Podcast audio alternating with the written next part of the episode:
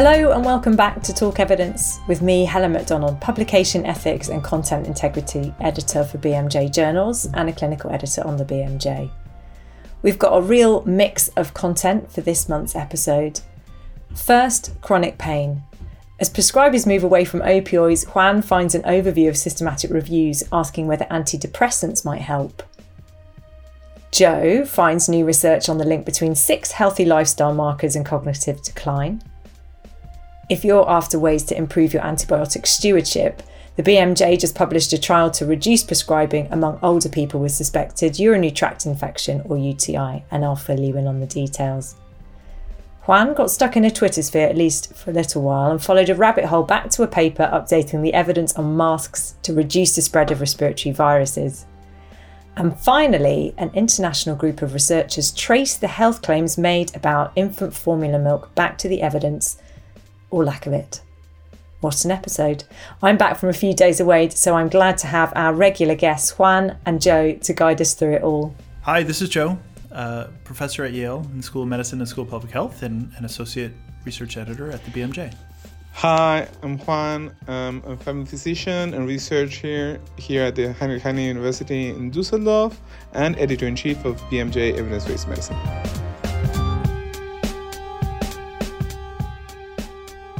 Right, everyone, let's get to our first paper then, which is this overview of systematic reviews on antidepressants uh, to treat chronic pain, which is obviously a very common problem.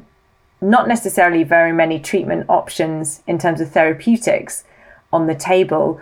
Uh, Juan, tell us, uh, what did you like about this paper? Well, one of the things I liked about this paper was that, um, in general, when we think about antidepressants for chronic pain, um, we consider them to be adjuvant treatments. So when pain uh, chronifies and you, you have different tools, uh, it's just another tool that you can use. But if you think about it from the class of, of drugs, um, It, this effect may not be the same for all conditions and for all the drugs that are within this class. And this review analyzed a large body of evidence across conditions and sort of clarified a little bit for what we have most certain certainty and for those conditions for which we have less certainty. Okay. Well, tell us what they found then when you chop it up by different drugs and different conditions. So um, they included twenty-six systematic review with one hundred fifty-six unique trials. And uh, the readers uh, slash listeners, if you if you looked at table two, it's a very nice summary. Well, I don't think they will, Juan. I think they're just going to rely on you. Well, well, but just for those who want ex- a little bit extra numbers. But for the geeks, yeah. You can go there. Uh, so there's a, there's, um, there's a nice table that says conditions for which antidepressants show evidence of efficacy. And you, we can see that, for example, for chronic back pain, postoperative pain, fibromyalgia, and neuropathic pain, you can see that there's um, moderate certainty of evidence that these drugs, especially S N R Is such as duloxetine, uh, may reduce um, chronic pain. And for other conditions, perhaps there's the, the certainty is l- lower. And in table three, for um, there are conditions for which perhaps we know that these may these drugs, for example, S S R Is, may not be effective. For example, for, for the same condition, back pain, fibromyalgia, functional dyspepsia, or no cardiac chest, chest pain, um, this may not work. And um, and interestingly, they also looked at adverse events, and um, which is in one of the appendices, and it's something to consider because uh, chronic pain also um, it's it's difficult to treat with drugs that create adverse events because they need to be used chronically, and these conditions they, these drugs are also associated with uh, adverse events. So the balance is very tight, especially if you look at the effect estimates uh, of. Ah, uh, yes. Tell us about those. Um, so they did something very clever. They standardized all the measurements f- to the standard uh, scale to zero to one hundred. And um, and if you look at, some, for example, back pain and postoperative pain, is a reduction, an average reduction in five point three or seven point three points, which if you think of a zero to one hundred scale, is not such a big um, effect size. Mm-hmm. So Um, the balance of benefits and harms is tied, and and and perhaps it would make a, a greater difference for people who are suffering from severe pain, uh, which in which perhaps adding something means it's it's better than than nothing if the effects are tolerable, the adverse events are tolerable. So um, that's a little bit of a summary of the paper. Joe, what did you make of it? Well, you know, I, I think this is a valuable study because pain is so difficult to treat clinically. And, you know, with the goal of essentially moving away from opioid-based treatments, uh, you know, antidepressants uh, and their like may offer potential advantages, you know, if, if they are effective. To me, the biggest disappointment was how few of these reviews actually had substantial numbers of studies. It's a very sort of understudied area. I think eleven of the twenty-six reviews had one or two studies. Only five had ten or more. So you're really getting a sense that, you know, while there's... So you got almost more reviews than trials.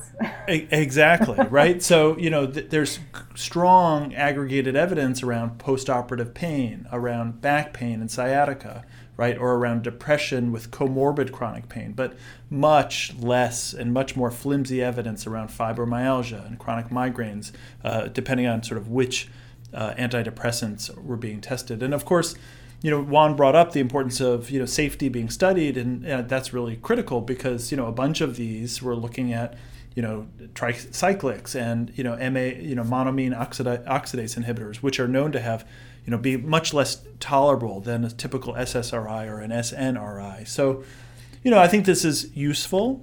I hope that it prompts and stimulates, you know, actual better trials that could be aggregated because, you know, we really do need alternatives uh, to, you know, to opioids and, and which, you know, which obviously have substantial safety concerns associated with their use.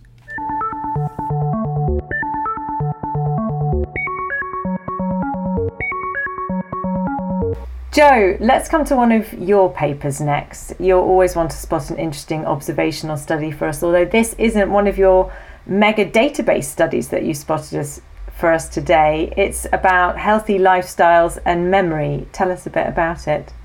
Well, Helen, I, I like all studies, I, not just big mega database studies. We can learn from, from many different types of studies. And this this is actually, I think, it combines a lot of sort of what we would, you know, high interest areas uh, for the B M J, right? It talks. It's a nice longitudinal cohort uh, from patients in Japan, uh, in China, the China Cognition and Aging Study, or the COAST study. So it has good data over long, you know, longitudinal measurements on uh, different uh, aspects of people's behavior, their health. You know, in this case, cognition and uh, measurements of, of uh, cognitive uh, assessments like the Mini Mental Status Exam and, and others. Um, but what I, was also kind of the sort of rings the bell for the B M J, it's looking at memory decline over time, which is obviously uh, really important. We're constantly trying to figure out, as our many uh, you know populations are aging around the world, um, how to manage uh, memory um, and caring for these individuals as their, as memories do decline and people become more dependent on others and caregivers for. for uh, you know, for activities of daily living and their shopping and all blah, blah, blah, blah, blah, all that other stuff. But also they look at um, essentially health behaviors and how these all interact together, right? So, you know, the B M J, you know, we are constantly trying to identify ways for people to live healthier lives, not necessarily relying on medicines or other, you know, healthcare interventions, but what can we do independently? And so this was, uh, you know, kind of puts it all together. And in this case, Um, they have this very large population of patients, uh, more than uh, twenty some odd thousand, uh, if memory serves. Um, it's almost thirty thousand. And they followed people who uh, were over the age of sixty and had no evidence of uh, Alzheimer's disease or cognitive decline. They had all undergone full evaluations. And interestingly, they all underwent gen- genetic testing. Uh, so they identified individuals who were what are known as A P O E four allele carriers, which confers a higher risk of developing Alzheimer's disease over time. So they followed these people over ten years with, uh, you know, essentially cognitive measurements um, using the auditory verbal learning test, which is used to assess memory function every couple of years.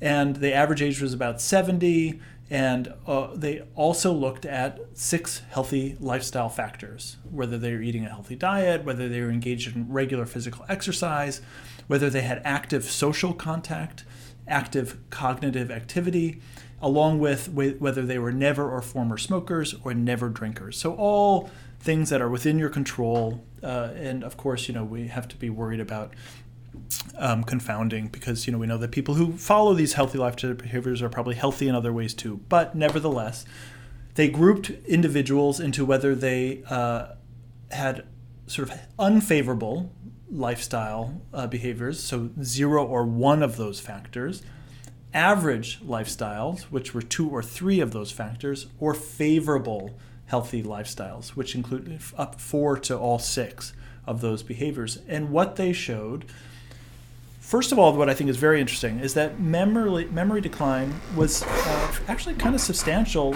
among all, all all individuals who were followed. Over the ten-year follow-up, everyone's memory got a little bit worse. Um, and so, you know, that's, I think, just kind of useful in terms of, you, you know, when using these objective assessments, just to know that, you know, that that is taking place. But those individuals with a favorable healthy lifestyle behavior um, had slower memory decline uh, than those with an unfavorable healthy lifestyle uh, behaviors. And, and was that, that in a marked way? Yes, that was statistically different. Um, yeah. You know, it, they're they're reporting it using a challenging measure to interpret, because it's all based on Z scores, which are standardized measures on this, uh, you know, auditory verbal learning test. But okay. it, it's statistically different. Yeah. It's appreciable, the difference. And I think what's also most interesting is uh, that difference was higher when you compare favorable to unfavorable than when you compare average to unfavorable. So both showed statistically different declines in memory. Um, and it was true regardless of whether people were A P O E carriers. So th- this suggests that even with people who have a genetic predetermined r- greater risk of developing cognitive decline, having these healthy lifestyles was associated with less um, decline. So was was a, you know, a little bit more protective than not having it. So I, I think this, you know, lots of people may have questions about a study, uh, you know, a paper like this, and what does it mean? You know, obviously, you know, eat a healthy diet, engage in social contact, and, and otherwise active cognitive activity. But um, so you do what you can, uh, even though, you know, we as we all age, our memory declines, including mine. I feel like I just got a little insight into a clinical consultation with you, Joe, and I feel motivated to be healthy. Um, Juan, any thoughts from you on this one?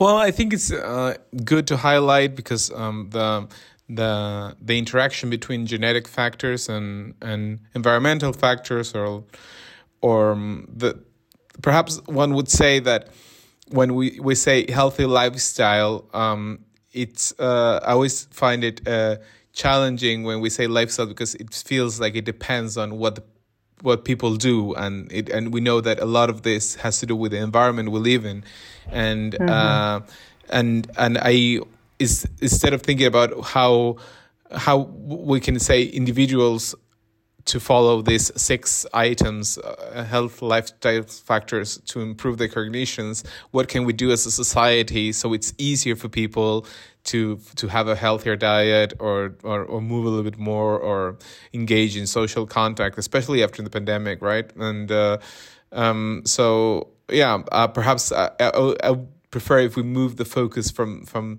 the individual consultations, although it is helpful if an individual patient asks what they can do to to prevent uh, a cognitive decline, even under unfavorable circumstances, uh, such as having a, one of the uh, carrier mutations in the A P O E four. I totally agree with you, Juan. I, I, I really, this is not obviously a trial testing, you know, whether people engaged in these behaviors and whether they had sl- lower decline, right? And so population-based strategies are key. But one of the things that I do think is really valuable is the genetic testing component of the study, in particular because people do take-home genetic tests all the time now, mm. you know, like twenty-three and me and Ancestry and all of these things, right? And so they're getting their quote-unquote genetic information and I think reacting to it as if it's deterministic.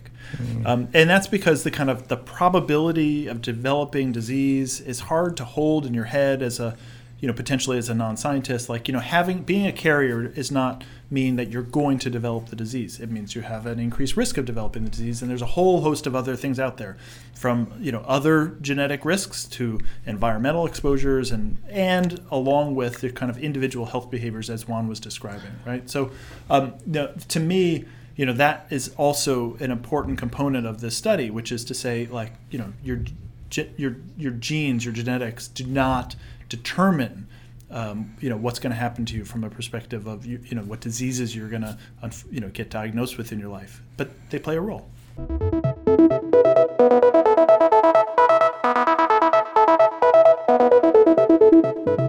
People with cognitive impairment often develop symptoms suggestive of having a urinary tract infection or U T I. Um, and so I thought you might be interested to hear more about this trial.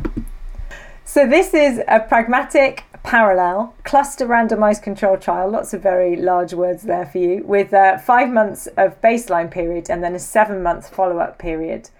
And it looked at thirty-eight clusters of general practices um, and older adult care organizations across various countries, uh, Poland, the Netherlands, Norway and Sweden, from twenty nineteen until twenty twenty-one. And they were aiming to evaluate whether antibiotic prescribing for suspected urinary tract infections in frail older adults could be reduced through a multifaceted antibiotic stewardship intervention.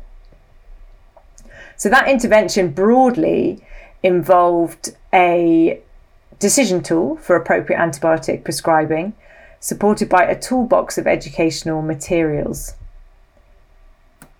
And they did some sessions um, about education, evaluation, and local tailoring of the intervention. And then the control uh, groups got um, usual care. And the researchers decided to examine um, the number of antibiotic prescriptions for suspected urinary tract infection. That was the thing they were most interested in, per person per year.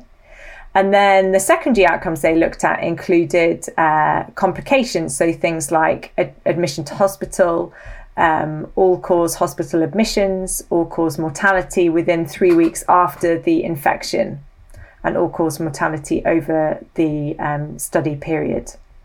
So amongst the intervention group, there were fifty-four prescriptions in two hundred two person years.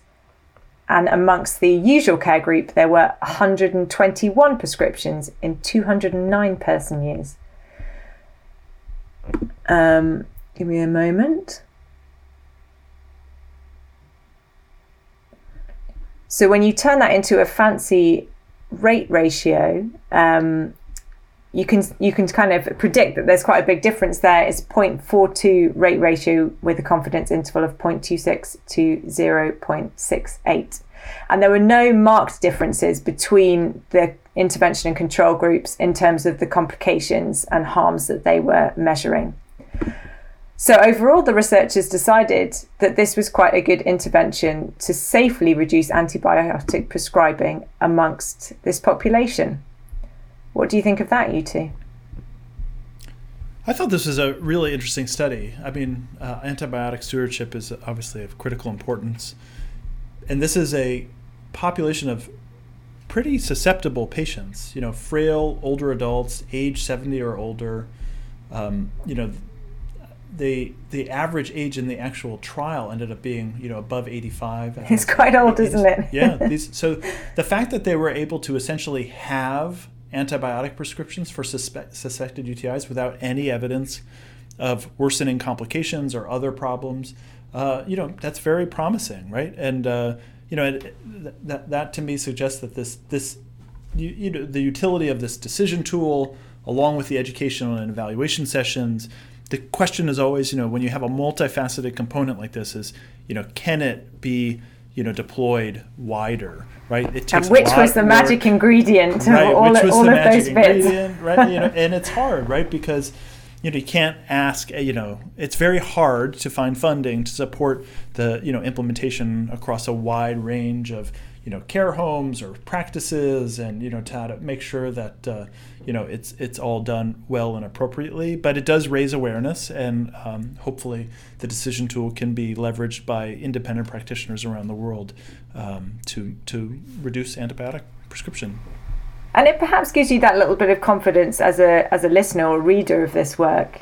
It can feel difficult, can't it, when you're you're in a care home and you're on a visit and you're trying to restrain yourself from prescribing an antibiotic, and sometimes um, e- even though you know you, you could do so, things tip you over the edge towards doing it, and and maybe little pieces of work like this give you increasing confidence that those people are unlikely to come to harm. Juan, any thoughts from you? Well, I, I also find it very interesting that the, the countries that participated, um, many of these countries, especially Norway and Sweden, have been working on, on reducing antibiotic prescription for a long time. And if you look at and if you look at the disaggregated uh, results, they also found improved reductions in in prescriptions. So that that also highlights that there's always room for improvement, right? And uh, and uh, and I found that very optimistic. And this um they they the the way they designed the intervention uh for also for for those. Uh, who are actually going to read the article? That the, the, the, uh, it's very it's a very well um, uh, written paper, because they they thoroughly describe this complex intervention and how they thought about it, and and this participatory approach of of of involving people makes those uh, especially when you think about the implementation, right? Because try stop. doing something requires a lot of buy-in from the people that are being the the, the intervention is going to be implemented. So uh, the way they, they did that, I think, was the key to the to the success. So I think you should revise your statement of earlier that people should go and read Table Two in that other paper, and we should say if you're going to read one thing based on our podcast today, it should be the the implementation information uh, for this intervention. Right.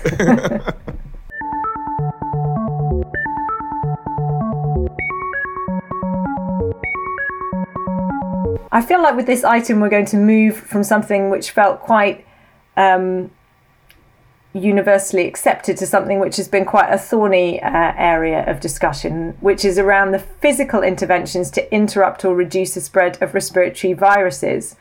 And there's an updated Cochrane systematic review, which have been attracting uh, some attention on Twitter. Um, and it's interesting because this systematic review had been published previously, but the authors have added some new trials, um, adding evidence which amassed over the pandemic for these physical interventions, including masks. So we thought it would be interesting to discuss this uh, piece on the podcast a little bit more, particularly since masks are still used by some individuals and also in some healthcare settings. Um, Juan, do you want to give us a little summary of this paper? It's a systematic review, so it should be right up your street. So um, this is a huge endeavor. The, the, the, um, this update incorporated new eleven new trials um, that amounts to seventy-eight randomized controlled trials. So it would be quite difficult to summarize it in a couple of minutes. But perhaps I want, just wanted to highlight um, one of the comparisons. The, the review has many comparisons, many different types of evaluation. That, but the main comparison has to do with the use of mask compared to no the no use of mask. Um, and this involves um, a series of randomized controlled trials, especially for the outcome of viral respiratory infections. They included nine trials with two hundred seventy-six thousand participants. And um, I guess what it created a lot of controversy um, online had to do with the findings that the the rate of viral respiratory illness was um, similar in both the groups of mask, regular mask use versus no mask use, um, with a relative risk of zero point nine five, uh, confidence interval zero point eight four to one point zero nine, pretty tight confidence interval as well. Um, so there are many readings uh, to this. The, this is a very polarizing subject. Perhaps what I wanted to highlight about this is that there are different types of questions rela- related to masks. Uh, we know that perhaps masks uh, work. Uh, if you have a well-designed mask and you use it, of course, it is, they're going to filter the, the respiratory virus, and they're going to offer uh, bidirectional protection, especially the high uh, those that um, uh, have high filtration systems. But perhaps the question that this review is trying to answer is not that much whether the particular mask physically works, but as to whether the implementation of of an intervention of of masking works in a community and hospital settings. And per, perhaps these trials have had difficulty in proving that uh, that they were effective in reducing transmission. And um, and and those two questions, the the the the the actual effect of the individual intervention compared to the implementation, um, it's very challenging to communicate and has created a lot of division through the pandemic. And the question is still relevant. We're still masking in in healthcare settings uh, in a different way that it was before the pandemic. In primary care, usually you don't, you do not you wear masks, and now in in at least here in Germany, um, um, and perhaps you can update in the U K and Joe in the U S, but um, it is still widely used, and it was something that was not there in twenty nineteen, and. Um, And and perhaps it, I, I'm not entirely sure whether we, we should revisit that or not, but uh, there there are places where this decision is being revisited, and this review puts the evidence uh, open to debate. And of course, it it also depends a lot on on on the. Um, the situation in the, in the pandemic, the transmission rates, what are the trade-offs of people in each of these settings. So there's a lot of more other things that play into this decision beyond the, the single point estimate of a tri- of a meta-analysis. Um, so, but yeah, we could not not comment on this review. I really like that answer, Juan. And as you say, with masks, it it's so unlikely that um, there is going to be a single truth. Like the answer might vary by setting, by circumstances, maybe by the type of respiratory infection or the type of mask. Um, and it is interesting, isn't it, that despite the new evidence, there is still quite a bit of uncertainty, um, particularly around, around um, the key issues like mask use um, in this systematic review. And the authors call for more evidence, including trials, um, but also ecological studies with um, adjustment for confounding factors and more work looking at different fabrics. Uh, Joe, what are your thoughts? No, I completely agree with you. You know, uh, layered on top of the, you know, the efforts, the misinformation efforts that have been pushed and the sort of skepticism around, you know, government intervention and, you know, uh, the, my own individual freedoms and the complicated nature of it all, you know, without a doubt, like, you know, for my entire clinical training, we used masks when going into rooms with people who we, you know, knew had highly infectious respiratory viruses, and we took them off when we walked out of the room, right? We used N ninety-fives when we walked into people's rooms who had tuberculosis, and we used, you know, you know, you know, engineering approaches to also reduce airflow from that room to any other room, right? And so, you know, it, it's not as if this is new thinking, right? The question though becomes like, so where, you know, might you use masks in these sort of community level pragmatic R C Ts, you know, aren't finding major differences, but that doesn't mean you wouldn't want to use them in a healthcare setting where there are more people who are likely to have highly infectious respiratory viruses. Maybe, you know, I remember when I was a, you know, a resident and spending, you know, eighty hours in the hospital, you know, I constantly had colds. Maybe I wouldn't have been so sick and so weary if I just wore a mask all day instead of only when I went into those people's rooms, right? So maybe in certain settings, they're more valuable. You know, maybe we should be doing a pragmatic R C T of mask wearing, you know, in religious uh, churches and synagogues where people often sing out loud right next to each other. And so, you know, the tra- the chance of, you know, air, you know, respiratory transmission is higher, but maybe it's not so necessary when, you know, you're sitting on a train and no one's really speaking loudly and you're just kind of, you know, moving along. So th- they're interesting questions. And, you know, that doesn't mean that individuals uh, shouldn't continue to wear masks if it helps them feel safer, more protective. It is clearly a low-cost, low-risk intervention to put a mask over your face, right? And, you know, I think that it, it's been obviously, uh, unfortunately, controversial. Um, but that doesn't mean that what governments did, particularly before the vaccine, and we had no idea about how to manage at the population level transmission, uh, wasn't the right thing to do then.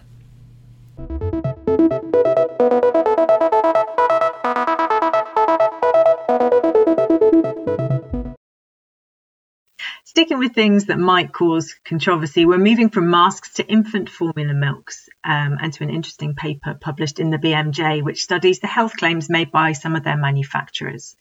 I should, before we start this issue, um, declare an interest that avid readers of the journal, I don't know that we've mentioned it that much on the podcast, may be aware that the B M J's taken a stand on infant milks previously, and since twenty nineteen we've resolved not to carry advertising um, for these products. Uh, Joe, tell us a bit more about this paper.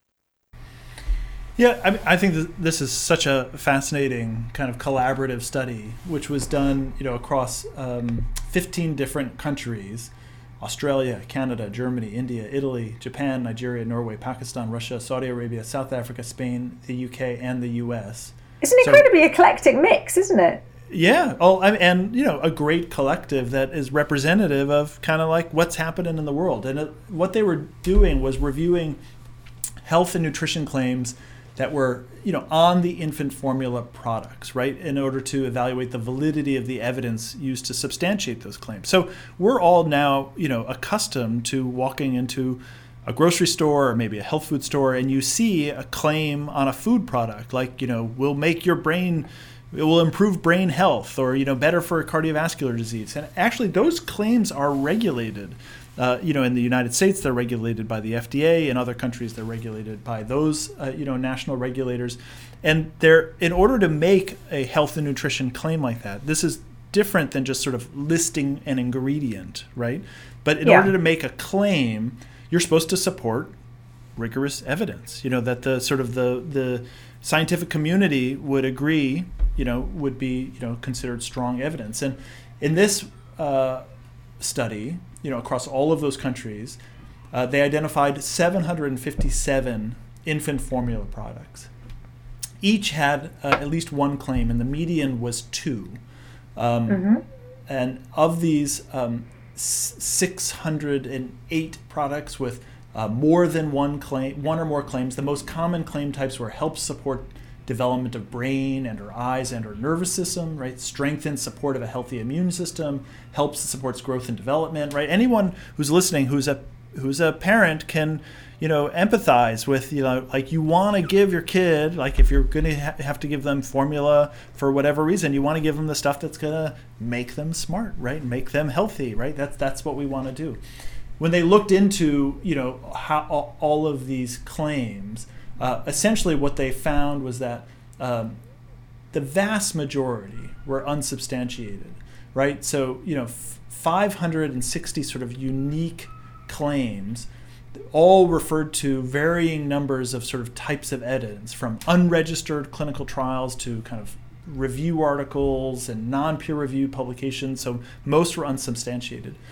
Of the one hundred seven that referred uh, to Uh, clinical trials, there were fifty-eight unique trials, but forty-six of these trials, so even like of the claims that like have a registered clinical trial to support its use, forty-six of these, so eighty percent, were at high risk of bias when you actually looked at the trial in terms of its interpretation and what it meant. So, you know, what uh, this isn't so going to be surprising. This, I'm sure we would find the same thing if we were looking at health and nutrition claims on any type of product. But, you know, the infant formula is kind of a special type of caution is warrant, warranted, given the cost, the price, you know, what we're, you know, the, the susceptibility of uh, of parents to, to these types of claims. So, t- to me, uh, that's in part why this is such an important article, because I, I, I do think that Our, our state regulators need to do a better job of ensuring that if if a, if a company is going to make a claim like this, that it's based on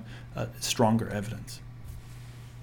That's very helpful, Joe. Um, Juan, you look like you were itching to say something. Um, yeah, well, I was um, listen to the numbers, and um, I was just thinking about um, when I practice. Uh, um, I work in a primary care uh, facility in a low resource setting in, in the outskirts of Buenos Aires, and um, we had a, a very interesting situation in which um, people, perhaps with low income, uh, low income households, sometimes they invested uh, money in formula, uh, one of the special formulas, and um, and if you follow, for example, the guidelines to transition from breastfeeding to formula, uh, they have uh, they offer very uh, various low cost uh, possibilities, uh, including using cow's milk and uh, and so on, and but yet in, even in these low income households, many uh, parents cho- chose to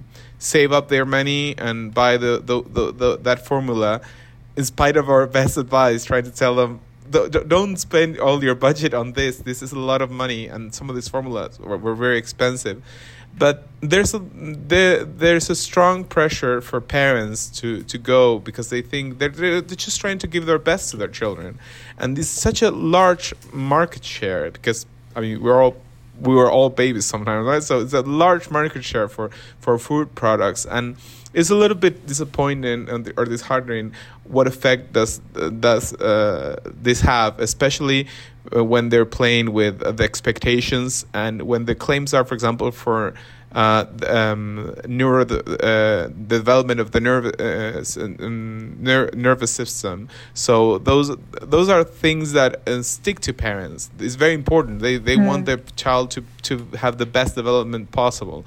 So all of those claims are are going directly into the hearts of the parents, and they're very um, uh, misleading. So yeah, I was a little bit uh, well. I, I this sort of. Uh, Com- confirm what I've, I've I've seen in practice, but it was much much worse than I imagined. And I guess finally, I would add that um, we recognise that there is a group of infants and parents who choose or need formula milk for a whole multitude of reasons. Um, but this is, you know, there is a genuine public health concern which which we share, um, which is about undermining the general message that human milk is best where that option is feasible.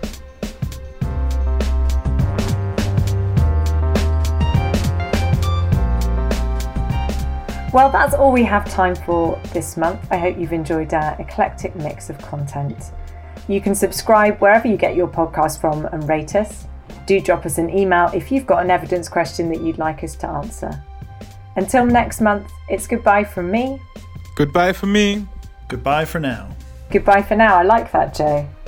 Take care out there.